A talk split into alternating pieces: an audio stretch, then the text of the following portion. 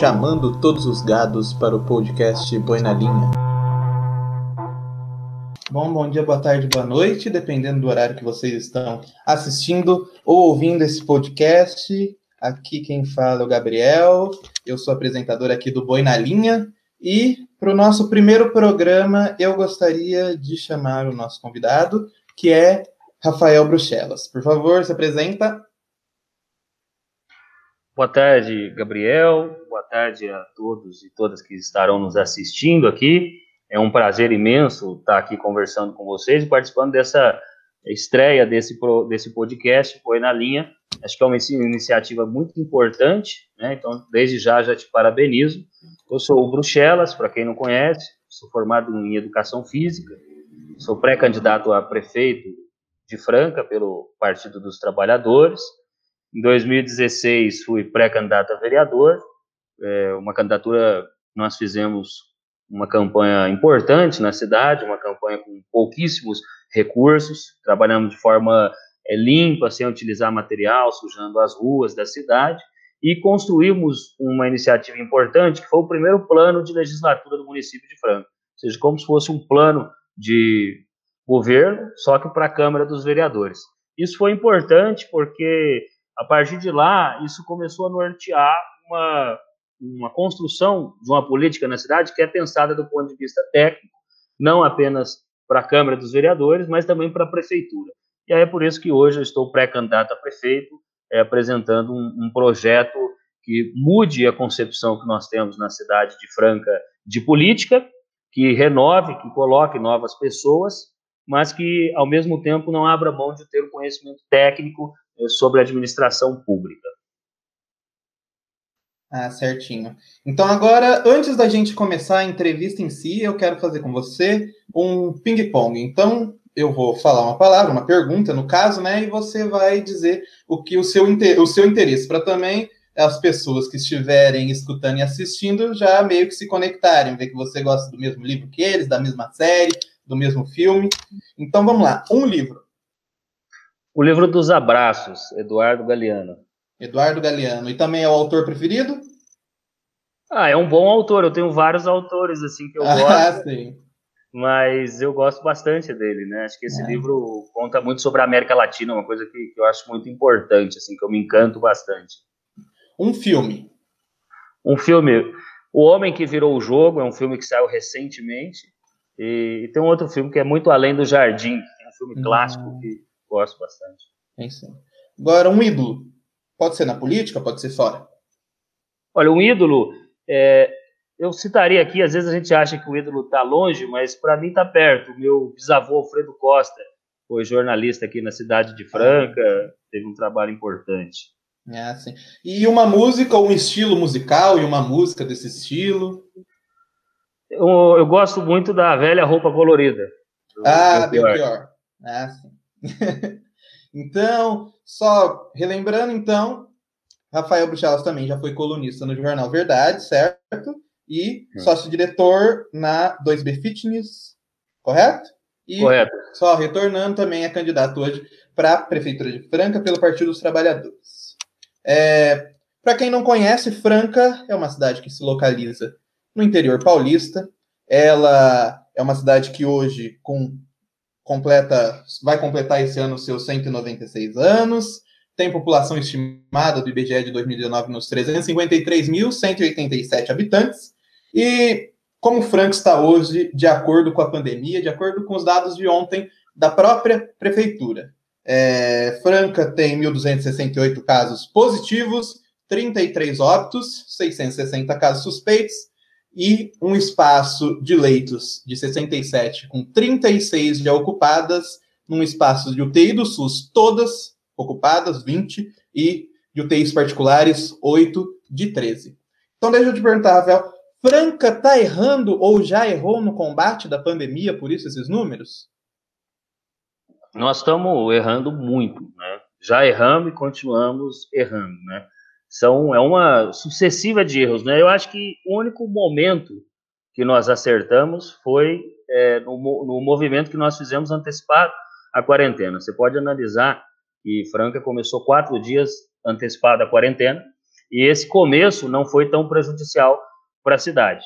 De lá para cá, nós tivemos uma série de medidas é, de, na prática, não eram de flexi, é, na, na teoria não eram de flexibilização, mas na prática, a quarentena em Franca, ela não é seguida. Se você for pegar o índice de isolamento da cidade de Franca, nós estamos praticamente numa situação normal. Há dias, inclusive, que nós estamos abaixo, né, do isolamento do que uma situação normal, ou seja, as pessoas estão saindo mais para a rua até do que saíam antes. Isso chegou a acontecer há alguns dias. E temos um, uma política na frente da, da prefeitura e até mesmo da Câmara que não utiliza dos exemplos que funcionaram em outras cidades para o combate ao coronavírus. Você acabou de citar a questão da taxa de ocupação dos leitos. Tem outra questão que é o número de testes que nós temos disponíveis na cidade.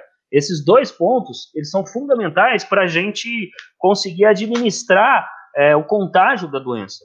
E eu digo isso porque se você não tem testagem em massa da população, e nós não temos nem possibilidade de testar dez mil pessoas dessa população de Franca de trezentos e cinquenta e três mil habitantes, você não sabe quais são as pessoas que você precisa isolar e como fazer o monitoramento delas.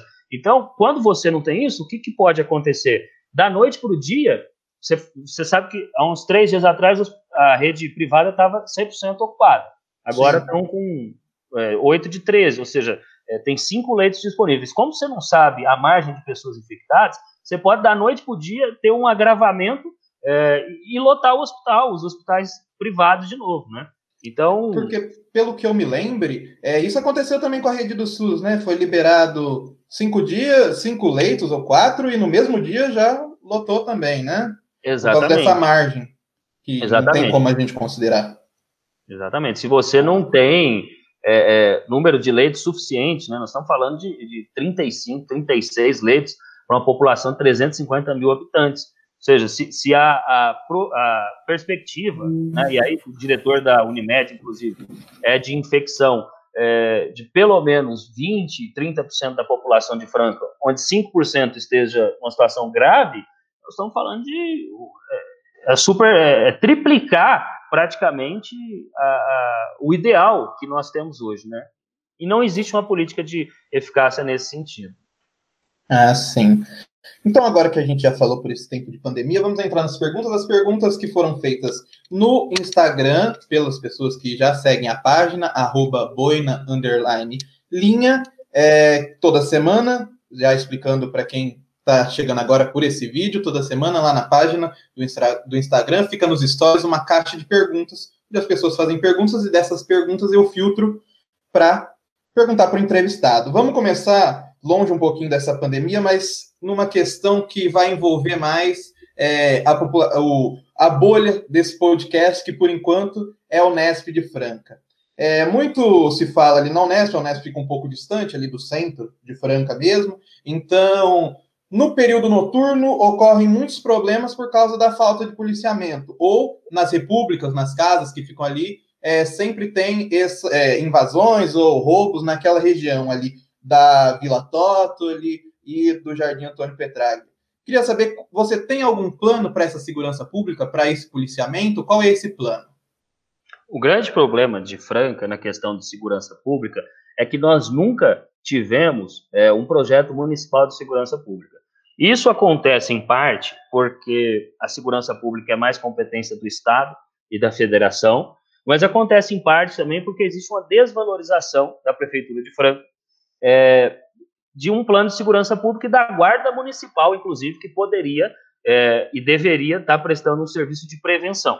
Nós temos algumas propostas nesse sentido que utilizam, inclusive, de mecanismos de tecnologia para que a gente evite é, furtos, evite roubos, evite arrombamentos, é, evite homicídios, inclusive, que utilizam é, de... câmeras, por exemplo, em locais específicos, é, utilizem da iluminação pública, é, utilizem de uma integração da guarda municipal com a polícia militar, porque há determinadas coisas que a guarda não pode fazer, e que é necessária a polícia militar, então precisa ter um cruzamento de, de informações.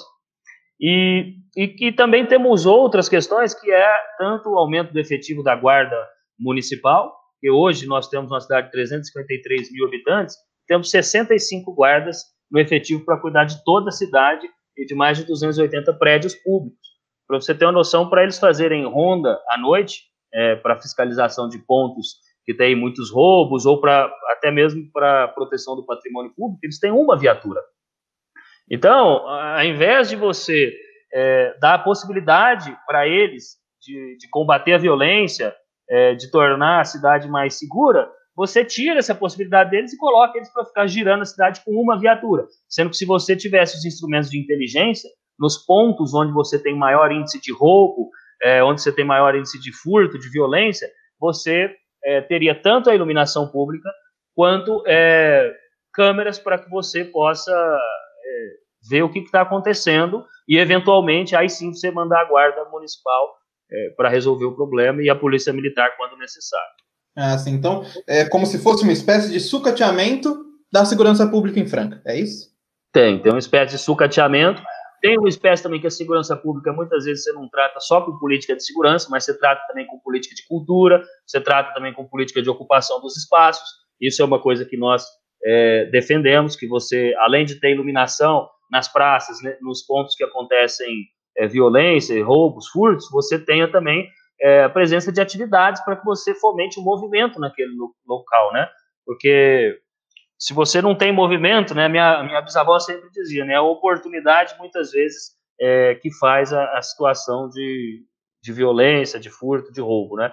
Então, se você tem um local ocupado, devidamente iluminado, a pessoa sabe que ele tem uma câmera, que aquilo pode ficar gravado, você diminui muito a violência na cidade.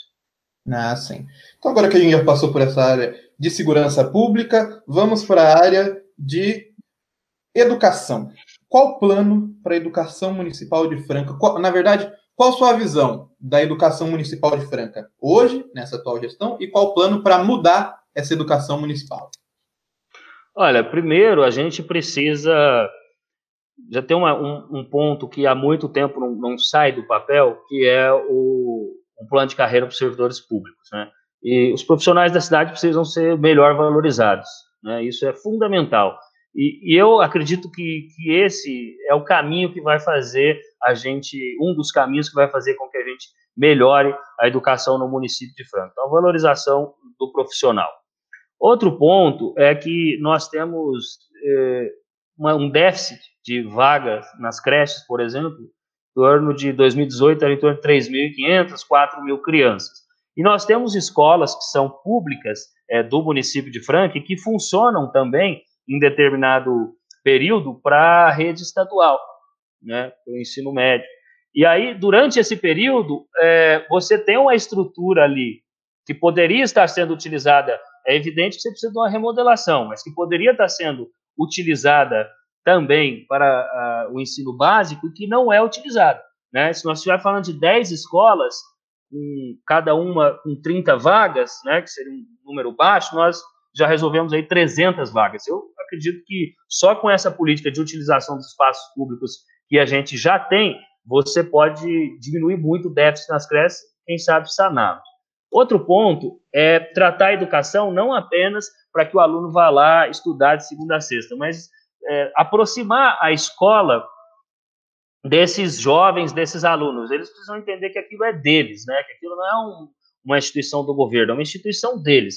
Então, nós queremos utilizar, por meio de projetos modelos, é, espaços nas escolas públicas que elas fiquem abertas aos finais de semana e que você tenha também espaço de convivência é, com atividade física, com cultura, com música. E aí eu não digo só para o aluno, eu digo para a família também, que muitas vezes não tem o que fazer no final de semana, onde levar seu filho. Então, leva lá, tem profissionais é, de educação física, tem profissionais de arte, de teatro, que podem estar fazendo essa confraternização das pessoas, essa sociabilização.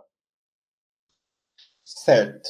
Então, já passamos por segurança pública, falamos um pouco de saúde no tema anterior, falamos também de educação, e agora um tema que é muito custoso, ainda mais agora, nesse tempo de pandemia.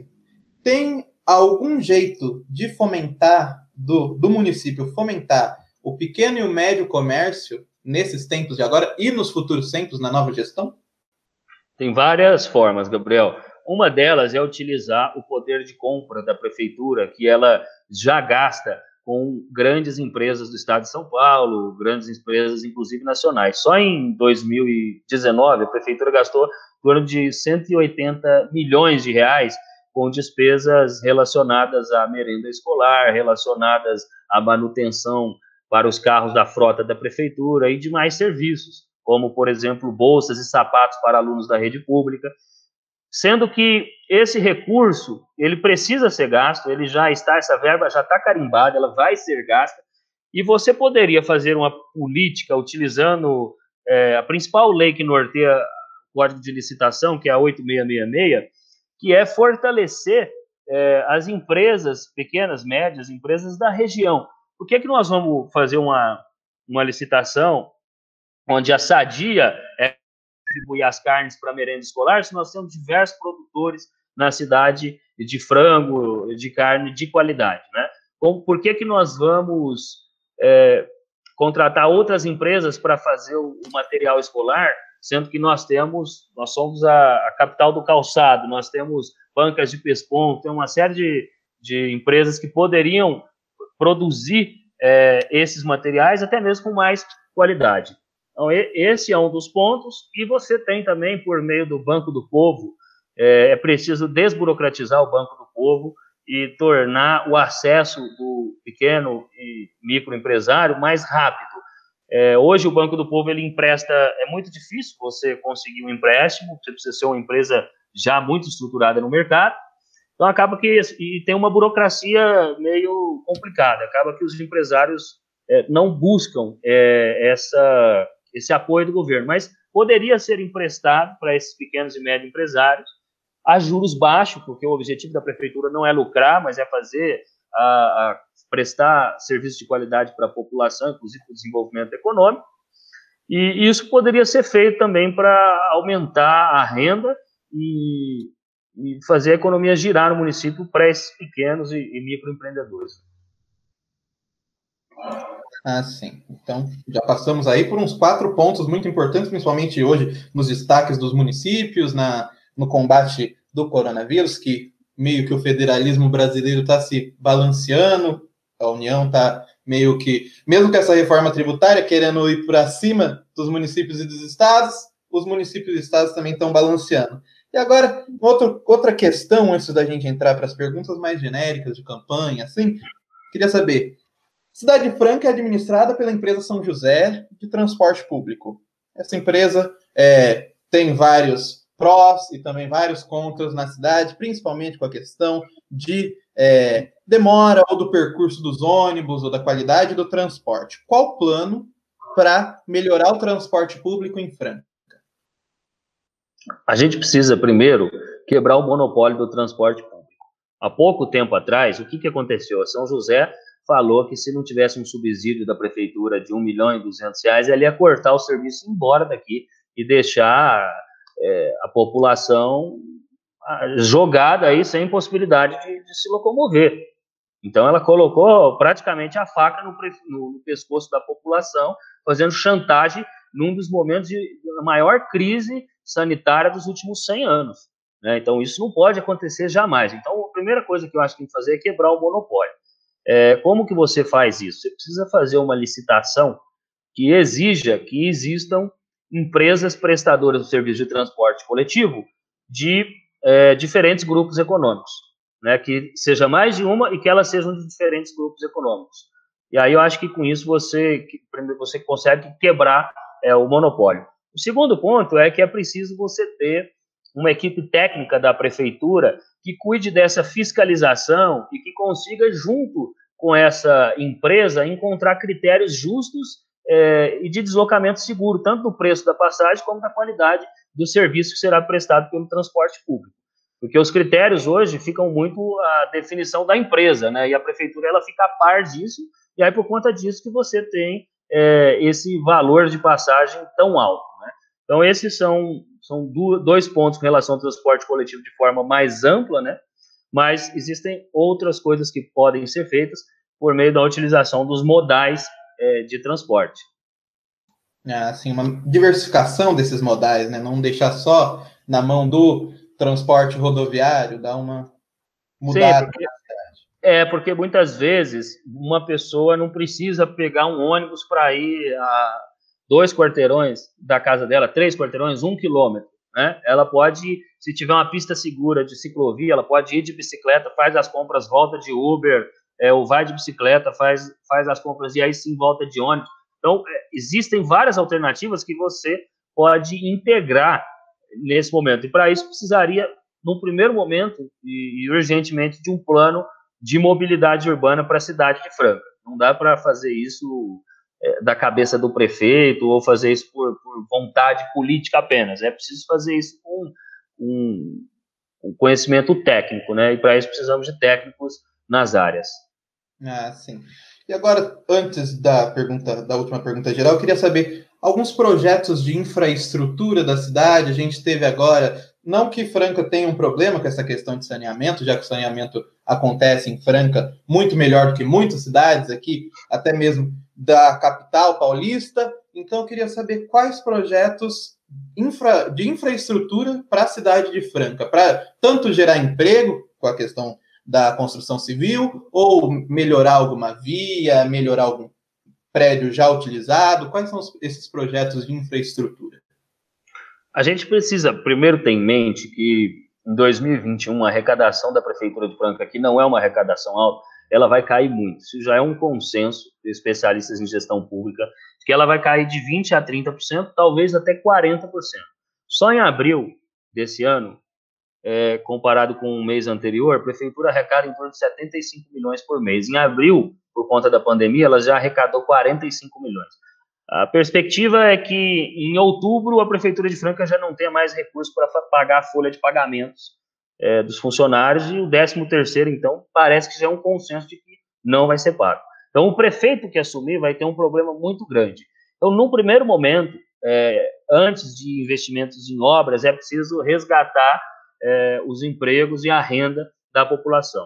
Esses investimentos em geral são muito caros. Nós queremos é, partir para um outro lado na cidade de Franca, que é a questão é, da construção, do melhoramento dos espaços públicos, é, então, assim, das praças, é, do parque que nós temos na cidade, o Parque do Trabalhador, é, que não é utilizado, do Jardim Botânico. Então, queremos melhorar essas estruturas para que elas passem a ser utilizadas. As escolas, como eu te falei também, é, melhorar essas estruturas para que a população possa ir lá no final de semana. Não adianta a gente ficar construindo novas estruturas que gastam muito recurso, sendo que nós temos estruturas espalhadas na cidade que não são utilizadas. Um ponto que precisa fazer urgentemente é resolver na cidade o problema da enchente. É, isso tende a aumentar muito. Franca é uma cidade que não tem, tem pouquíssimas áreas de escoamento por conta uma extensão grande da malha viária no município, e para isso, eu acho que o caminho mais rápido é, é a gente fazer um plano de monitoramento das enchentes. Então, saber exatamente, ó, daqui uma hora e meia, pelo desenvolvimento da chuva, pelo escoamento da água, nós vamos ter uma enchente. Então, isso precisa avisar todos os empresários das marginais, para que eles tirem as cadeiras, tirem é, as mesas, para ter o menor dano possível, avisar a população para que tire os carros, porque uma obra nesse sentido é em torno de trezentos e cinquenta, quatrocentos milhões, os estudos que estão tendo. O orçamento da prefeitura é de novecentos milhões. Então, é, esse é um problema sério, é um problema urgente, deve ser tratado primeiro com a questão do monitoramento, na nossa visão, e segundo, com a campanha, inclusive, de conscientização da população.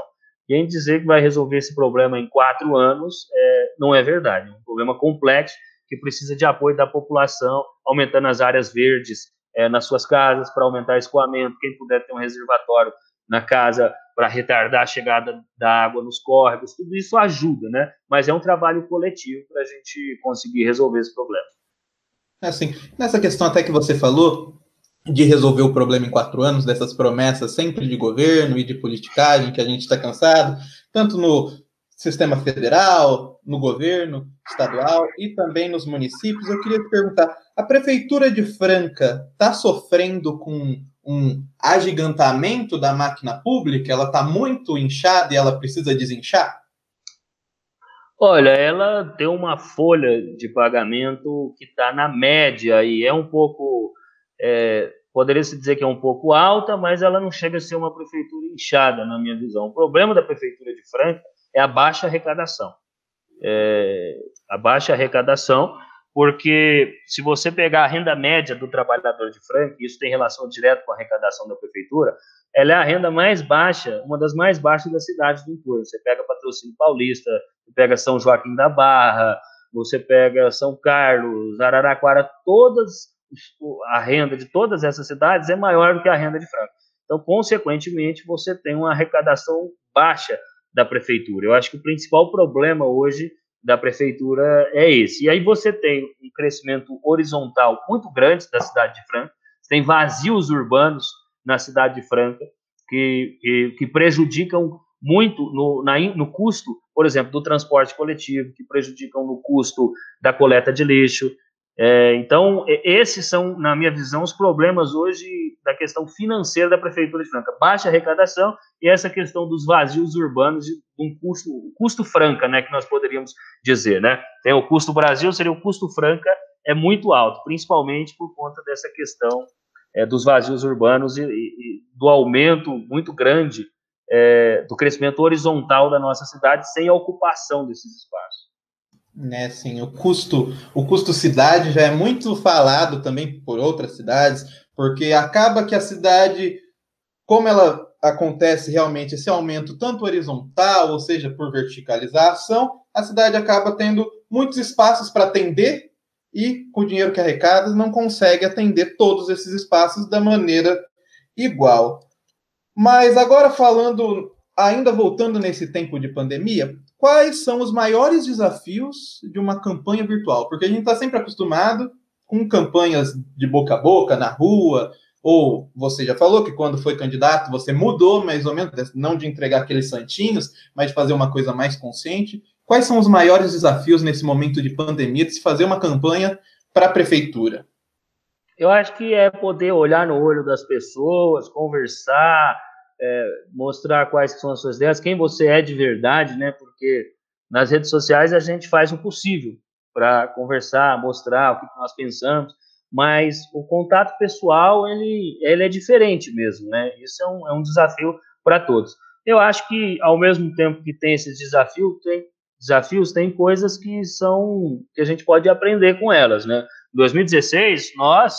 por exemplo, trabalhamos com um número limitado de panfletos. Então, a gente só entregava panfleto para quem queria ler as nossas propostas, né? Então, trabalhamos bastante nas redes sociais, principalmente por conta disso. E eu acho que isso, é, por conta da pandemia, pode ensinar bastante as candidaturas que estão vindo por aí a ter uma campanha mais sustentável, né? A gastar menos dinheiro público, porque agora nós estamos falando... o recurso que serão utilizados nas campanhas em geral é, são recursos públicos, então a fazer uma gestão melhor desse recurso e, e fazer uma campanha sustentável, que eu acho que é o mais importante. Acho que as redes sociais é, e, a, e a pandemia, elas vão, vão ser ruins por conta dessa questão de não poder encontrar as pessoas, mas elas podem ser boas também para que a gente faça uma campanha mais sustentável. Assim, e junto com essa questão de campanha sustentável e de renovação, qual o papel principal da juventude na política hoje? Porque muita, muita gente da juventude, ela, na minha idade, ou um pouquinho mais velha, lá para os seus vinte e cinco, acham que não é o momento de se falar em política, que política já briga, ou estão muito, muito politizados e muito polarizados. Qual é o papel da juventude nessa eleição de dois mil e vinte. Porque o papel da juventude em dois mil e dezoito e nos anos anteriores de manifestação gerou um impacto que foram as próximas eleições. Em dois mil e vinte, qual o papel-chave da juventude? Eu acho que ela precisa participar, a juventude como um todo, os jovens como um todo, precisam participar mais da política e mostrar que, os, que, que esse recorte de juventude, de terceira idade, ele não, não deve influenciar da forma como ele é influenciado, influenciar, como ele influencia as pessoas. Porque hoje, o que, que acontece? Os jovens, eles estão dentro é, das estruturas partidárias apenas para fazer um determinado tipo de tarefa que é colocado para eles, como, ah, vocês são o pessoal que cuida das redes sociais. Ou seja, vocês nunca podem estar na linha de frente. E eu acho que nós, como jovens, temos que entender que nós estamos vivendo, que o que nós estamos passando hoje, em termos de política, nós estamos passando principalmente porque as soluções que estão sendo apresentadas pelos políticos que estão lá são soluções ultrapassadas, são soluções que já provaram que não funcionam. Nós estamos vivendo hoje uma crise na democracia representativa e, e a, o nosso papel é mostrar como que, penso eu, como que a gente pode recuperar a credibilidade do setor público com a população, que hoje pensa que o setor público, que, que os governos estão lá para explorar, para roubar da população, e não é isso. E eu acho que quem tem o melhor conhecimento possível para fazer essa integração é quem também conhece as redes sociais, é quem também conhece as demandas que nós temos tendo hoje na cidade. E quando a gente traz para um recorte de Franca, por exemplo, nós temos oitenta e dois mil jovens no município. Ou seja, os jovens podem definir os rumos da cidade de Franca em dois mil e vinte e um. Nós estamos falando de mais de trinta por cento do eleitorado que tem entre dezesseis e vinte e nove anos de idade. O papel da, da juventude é fundamental, principalmente nesse momento que nós estamos vivendo de descrença da política, dessa crise e todo o sistema que nós temos no Brasil e em vários países do mundo. Realmente, é, a crise dessa representatividade não é só aqui, está em toda a América Latina e também não está é, não tá dire, tá diretamente ligado a influências que aconteceram no Brasil desde de dois mil e quatorze, dois mil e quinze, que começaram a fazer essa demonização da política e alçar os outros poderes como os poderes que deveriam controlar a República Brasileira. Quero que, assim, em uma frase ou num discurso pouco, você descreva o que você está achando da política federal hoje, da, do governo que está lá, que o seu partido é o partido de maior oposição hoje no Congresso. Então, gostaria de saber a política federal, quais suas considerações sobre o governo Bolsonaro, que vai até dois mil e vinte e dois? Olha, para mim, o presidente da República se ausenta de cumprir o seu papel. Eu acho que esse é o principal re, reflexo do que nós estamos vivendo hoje. Tudo que acontece joga nas costas é, dos governadores, joga nas costas dos prefeitos, joga nas costas do P T, que não está lá já é, há tempos. Então, esse, para mim, é o, é o principal reflexo. É um, um presidente que não quer cumprir o seu papel e que acha que não tem nada para fazer. Basta a gente ver a questão do auxílio emergencial, né? A dificuldade que a gente tem para poder aprovar um auxílio de seiscentos reais quando o governo queria duzentos, ou mesmo a questão do Fundeb. O governo queria praticamente acabar com o Fundeb, a oposição conseguiu vencer, e depois que tudo isso passa, o governo tenta vender aquilo como se fosse uma, uma vitória dele, né? E outro ponto é que política a gente não faz destruindo, a gente faz construindo. E o governo Bolsonaro, ele entra para destruir tudo que foi construído, esse é o lema. Oh, nós temos que acabar com isso daí, inclusive é o, que, é o jeito que ele fala, temos que acabar com isso daí. Isso daí o quê? Isso daí que foi construído, a democracia, né? As instituições, o poder das instituições. Então, é, e aí turvam isso de como se fosse uma lavagem cerebral é, que foi feita pelo campo progressista, e não tem embasamento científico nenhum, é, para poder criar uma confusão na população, que hoje também já está percebendo que nós não estamos, que os, os resultados que nós estamos colhendo do governo Bolsonaro estão sendo extremamente prejudiciais é, para a nossa população, que apostou num um efeito placebo, né, que apostou que Pô, pode ser que, de repente, desse jeito aí funciona, um cara que não, não conhece nada, não sabe de nada, mas vai que dá certo, né? E agora nós, nós estamos colhendo o fruto desse efeito placebo, que na prática não funciona. Felizmente, hoje, né, o governo ele tenta ser meio que um padrinho de todos os projetos que ele considera que vai ser bom, como você mesmo disse, Fundeb, é... na questão do próprio Marco Civil de Saneamento, da reforma tributária, que ele disse que mandou, mas que já estava tramitando nas outras casas, e caso ele não seja padrinho, ele se vira contra a instituição, como aconteceu com o Judiciário, como aconteceu com os governadores que diziam apoiar ele, também com as prefeituras que acabaram tomando esse papel na pandemia.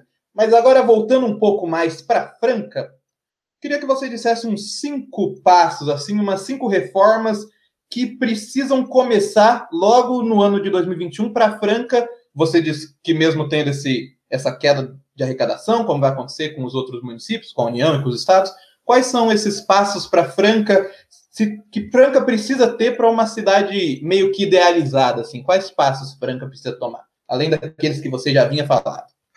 Eu acho que precisa de uma reforma é, urgente, na, no sentido de modernizar a Prefeitura de Franca. Hoje, isso vai acelerar também o comércio, né, a renda, o emprego na cidade, porque hoje nós... Uma pessoa vai montar um posto de gasolina, vai montar uma padaria, vai fazer uma reforma. Às vezes os projetos ficam dois, três meses, às vezes até dois anos, porque não foram sequer analisados. Isso pode ser feito de forma muito simples, com o advento de um aplicativo, né, que já tem várias prefeituras é, do Brasil, como Belo Horizonte, tem um aplicativo do é, P B H, se não me engano, e que modernizam a prefeitura e aceleram É, a velocidade com que esses projetos saem do papel, né? Para isso precisa também modernizar a legislação na Câmara do, dos Vereadores. É um passo que eu acho extremamente importante, uma revolução tecnológica na Prefeitura de Franca. Uma outra questão é começar a trabalhar no sentido de ampliar, de, de nós vamos ter que rapidamente é, resgatar os empregos da população, que já não estavam muito bem antes da pandemia, mas precisamos resgatar, aumentar o número de emprego e renda, então precisamos fazer esse trabalho urgente aí do fortalecimento das empresas locais, né? Uma campanha de, de educação, de certa forma, de incentivo da população para a compra é, dos pequenos produtores, do mercadinho do lado da sua casa. Eu mesmo eu sempre faço isso, né? Em vez de, sempre que possível, em vez de ir nos grandes supermercados, mas ir nos pequenos, que tem aqueles produtos artesanais, que tem um um queijo específico, que tem um, um salame, uma linguiça diferente. Eu acho que isso, essa campanha de educação é importante, pra, porque tendo a população consumindo isso, você ajuda também a, a gerar emprego e renda, né, para essas pessoas. Né? É, um terceiro ponto, eu acho que a gente precisa, que é urgente, eu acho que essa pandemia mostrou isso, a importância da gente trabalhar saúde pública não apenas na lógica é, da remediação, mas trabalhar na lógica da promoção de saúde, é, também da prevenção, mas principalmente da promoção. Porque hoje, se você for pegar a saúde pública, você vê que tem essas três vertentes, é, a promoção, a prevenção e a remediação. Acontece que o remédio, o foco do remédio é tirar a pessoa de um estado de doença. Então, e o foco da prevenção é evitar que essa pessoa entre em um estado de doença. Ou seja, quando a gente trabalha com esses dois pontos, nós estamos trabalhando saúde com um olhar voltado para a doença e não para a saúde. E eu penso que a gente precisa começar a trabalhar saúde com mais saúde, com mais qualidade de vida, com o olhar voltado para a promoção, por meio é, da contratação de educadores físicos nessas academias ao ar livre, por meio da ocupação dos espaços com atividades de lazer, de qualidade de vida, é, então, é, de cultura também. Então, esses são alguns pontos que eu acho que é importante para a cidade de Franca dar um passo à frente. É, sim. Porque a gente vai ver que vai ter gente que vai falar que antes desse passo para frente, Franca vai ter que precisar dar um passo para trás, vai precisar melhorar a arrecadação, mas a gente tem que também pensar que já existem pontos que podem ser melhorados, como você mesmo disse, ocupação dos espaços, melhorar na cultura, melhorar até mesmo a educação da população por meio de campanhas que... que isso você não precisa, não vai ter um forte impacto imediato, mas aos poucos esse impacto vai ser duradouro e vai para as próximas gerações levarem para frente também. É, o ponto antes das suas últimas considerações que eu queria que você falasse é que em dois mil e dezoito muitas pessoas, políticos, analistas, falam que o que venceu, como a gente já tinha falado do governo federal, foi o movimento antipetista, não o movimento bolsonarista, que hoje a gente vê que é trinta por cento, que ainda pode ser, pode variar, mas que foi o antipetismo. Como trabalhar esse antipetismo na população de Franca? Olha, a gente tem que entender que quando você pega os demais partidos, além do P T, eles têm uma rejeição tão grande quanto o P T e tiveram uma votação muito menor do que o P T. As pessoas também não querem votar no P S D B, as pessoas também não querem votar no P M D B, as pessoas estão vendo que não dá para votar no P S L, as pessoas não dá para votar no P S D. Então, o, o que, que acontece é que houve, quando você criminaliza, você tenta criminalizar um partido, que embora eu saiba, todo mundo sabe, que cometeram, que tiveram pessoas dentro desse partido que cometeram vários erros, inclusive erros imperdoáveis, quando você tenta criminalizar um partido que sempre agiu democraticamente, a partir do momento que você criminalizou aquele partido, você abriu uma avenida, né? E você criou um, um, um monstro que, que ele pode derrubar todo mundo, né? Ele pode derrubar, inclusive, a política e a democracia. É, e é isso que nós estamos vivenciando, né?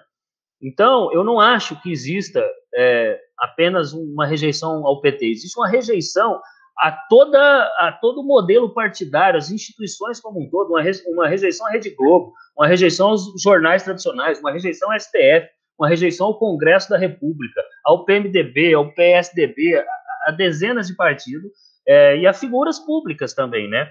Então, o que, que eu acho que a gente precisa mostrar é que nós precisamos apresentar projetos técnicos é, que sejam embasados cientificamente, com novas pessoas à frente desse processo, que não estejam vinculados com os erros é, do passado. E, e, por meio disso, a gente mostrar que é possível fazer um outro tipo de política, com conhecimento técnico, com inovação, é, separando os erros dos acertos, né? E utilizando as experiências que funcionaram no passado como incentivo eh, e os erros como experiência para não errar mais. Mas eu acredito muito que os projetos técnicos que dialoguem com a realidade da população hoje é o que vai fazer com que as pessoas enxerguem novamente uma saída por meio da política. É, sim, a criminalização de um partido, muitas vezes, na verdade, além de atingir o próprio partido, como você mesmo falou, acaba atingindo nossa democracia, que é tão recente, que foi conquistada com tantas lutas, até mesmo de representantes do próprio Partido dos Trabalhadores, e essa demonização, como a gente já tinha falado, da política e dos políticos, acabou gerando essa grande crise democrática que a gente vê hoje nas falas do presidente e nos atritos com os outros poderes. Agora, para a gente finalizar essa entrevista, já adiantando que muito obrigado pela entrevista, foi muito valiosa, e também deixando o convite aberto para todos os outros candidatos de Franca, que o nosso podcast tem opinião, mas não tem partido. Então, todos os partidos, por favor, já temos, já estou conversando com vários outros candidatos para virem também aqui entrevistar, e as portas sempre estarão abertas para você, Rafael, retornar quando quiser falar sobre algum assunto, ou quando também é... É, convir a mim e perguntar para você sobre algum assunto também de Franca. Mas eu queria que você desse suas últimas considerações antes da gente finalizar a entrevista. Gabriel, eu queria te agradecer mais uma vez pelo convite, dizer que foi um prazer aqui para mim conversar com você e com todas as pessoas que estão nos assistindo. É, dizer que é uma iniciativa muito importante isso que você está fazendo na cidade de Franca. É uma iniciativa inovadora, inclusive, e eu sou muito adepto dessas ideias inovadoras que estão à frente do seu tempo.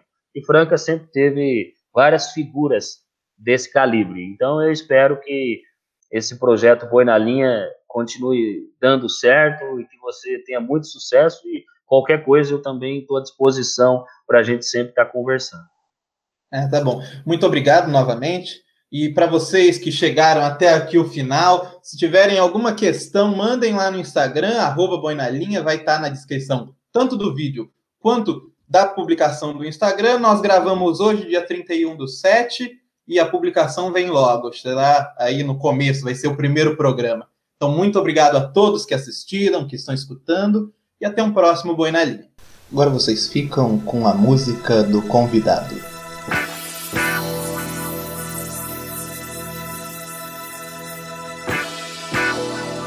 Você não sente nem vê, mas eu não posso deixar de dizer, meu amigo, que uma nova mudança em breve vai acontecer. E o que há algum tempo era jovem novo, hoje é antigo. E precisamos todos rejuvenescer.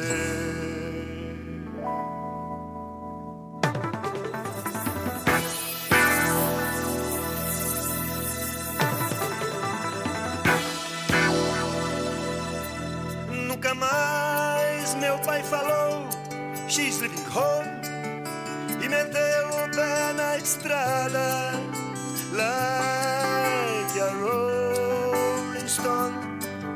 Nunca mais eu convidei minha menina para comer trago loucura, chiclete, som. Nunca mais você saiu à rua em grupo reunido. O dedo em ver, cabelo ao vento, amor e flor, queijo, cartaz. No presente a mente, o corpo é diferente e o passado é uma roupa que não nos serve mais. No presente a mente, o corpo é diferente e o passado é uma roupa que não nos serve mais.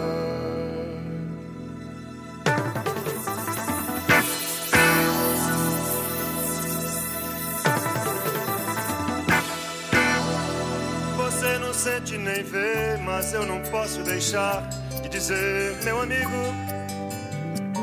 que uma nova mudança em breve vai acontecer. E o que há algum tempo era jovem novo, hoje é antigo. E precisamos todos rejuvenescer.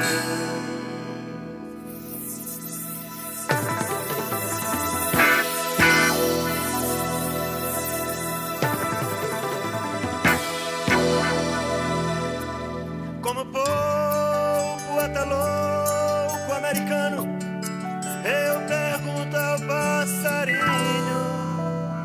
Blackbird, assunto preto, o que se faz? You gave, never gave, never gave, never gave, never gave.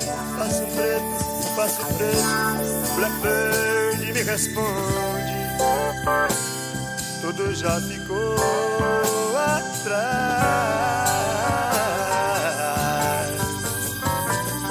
You gave and never gave and never gave and never gave and never gave. Blackbird, passo preto, passo preto, me responde. O passado nunca mais.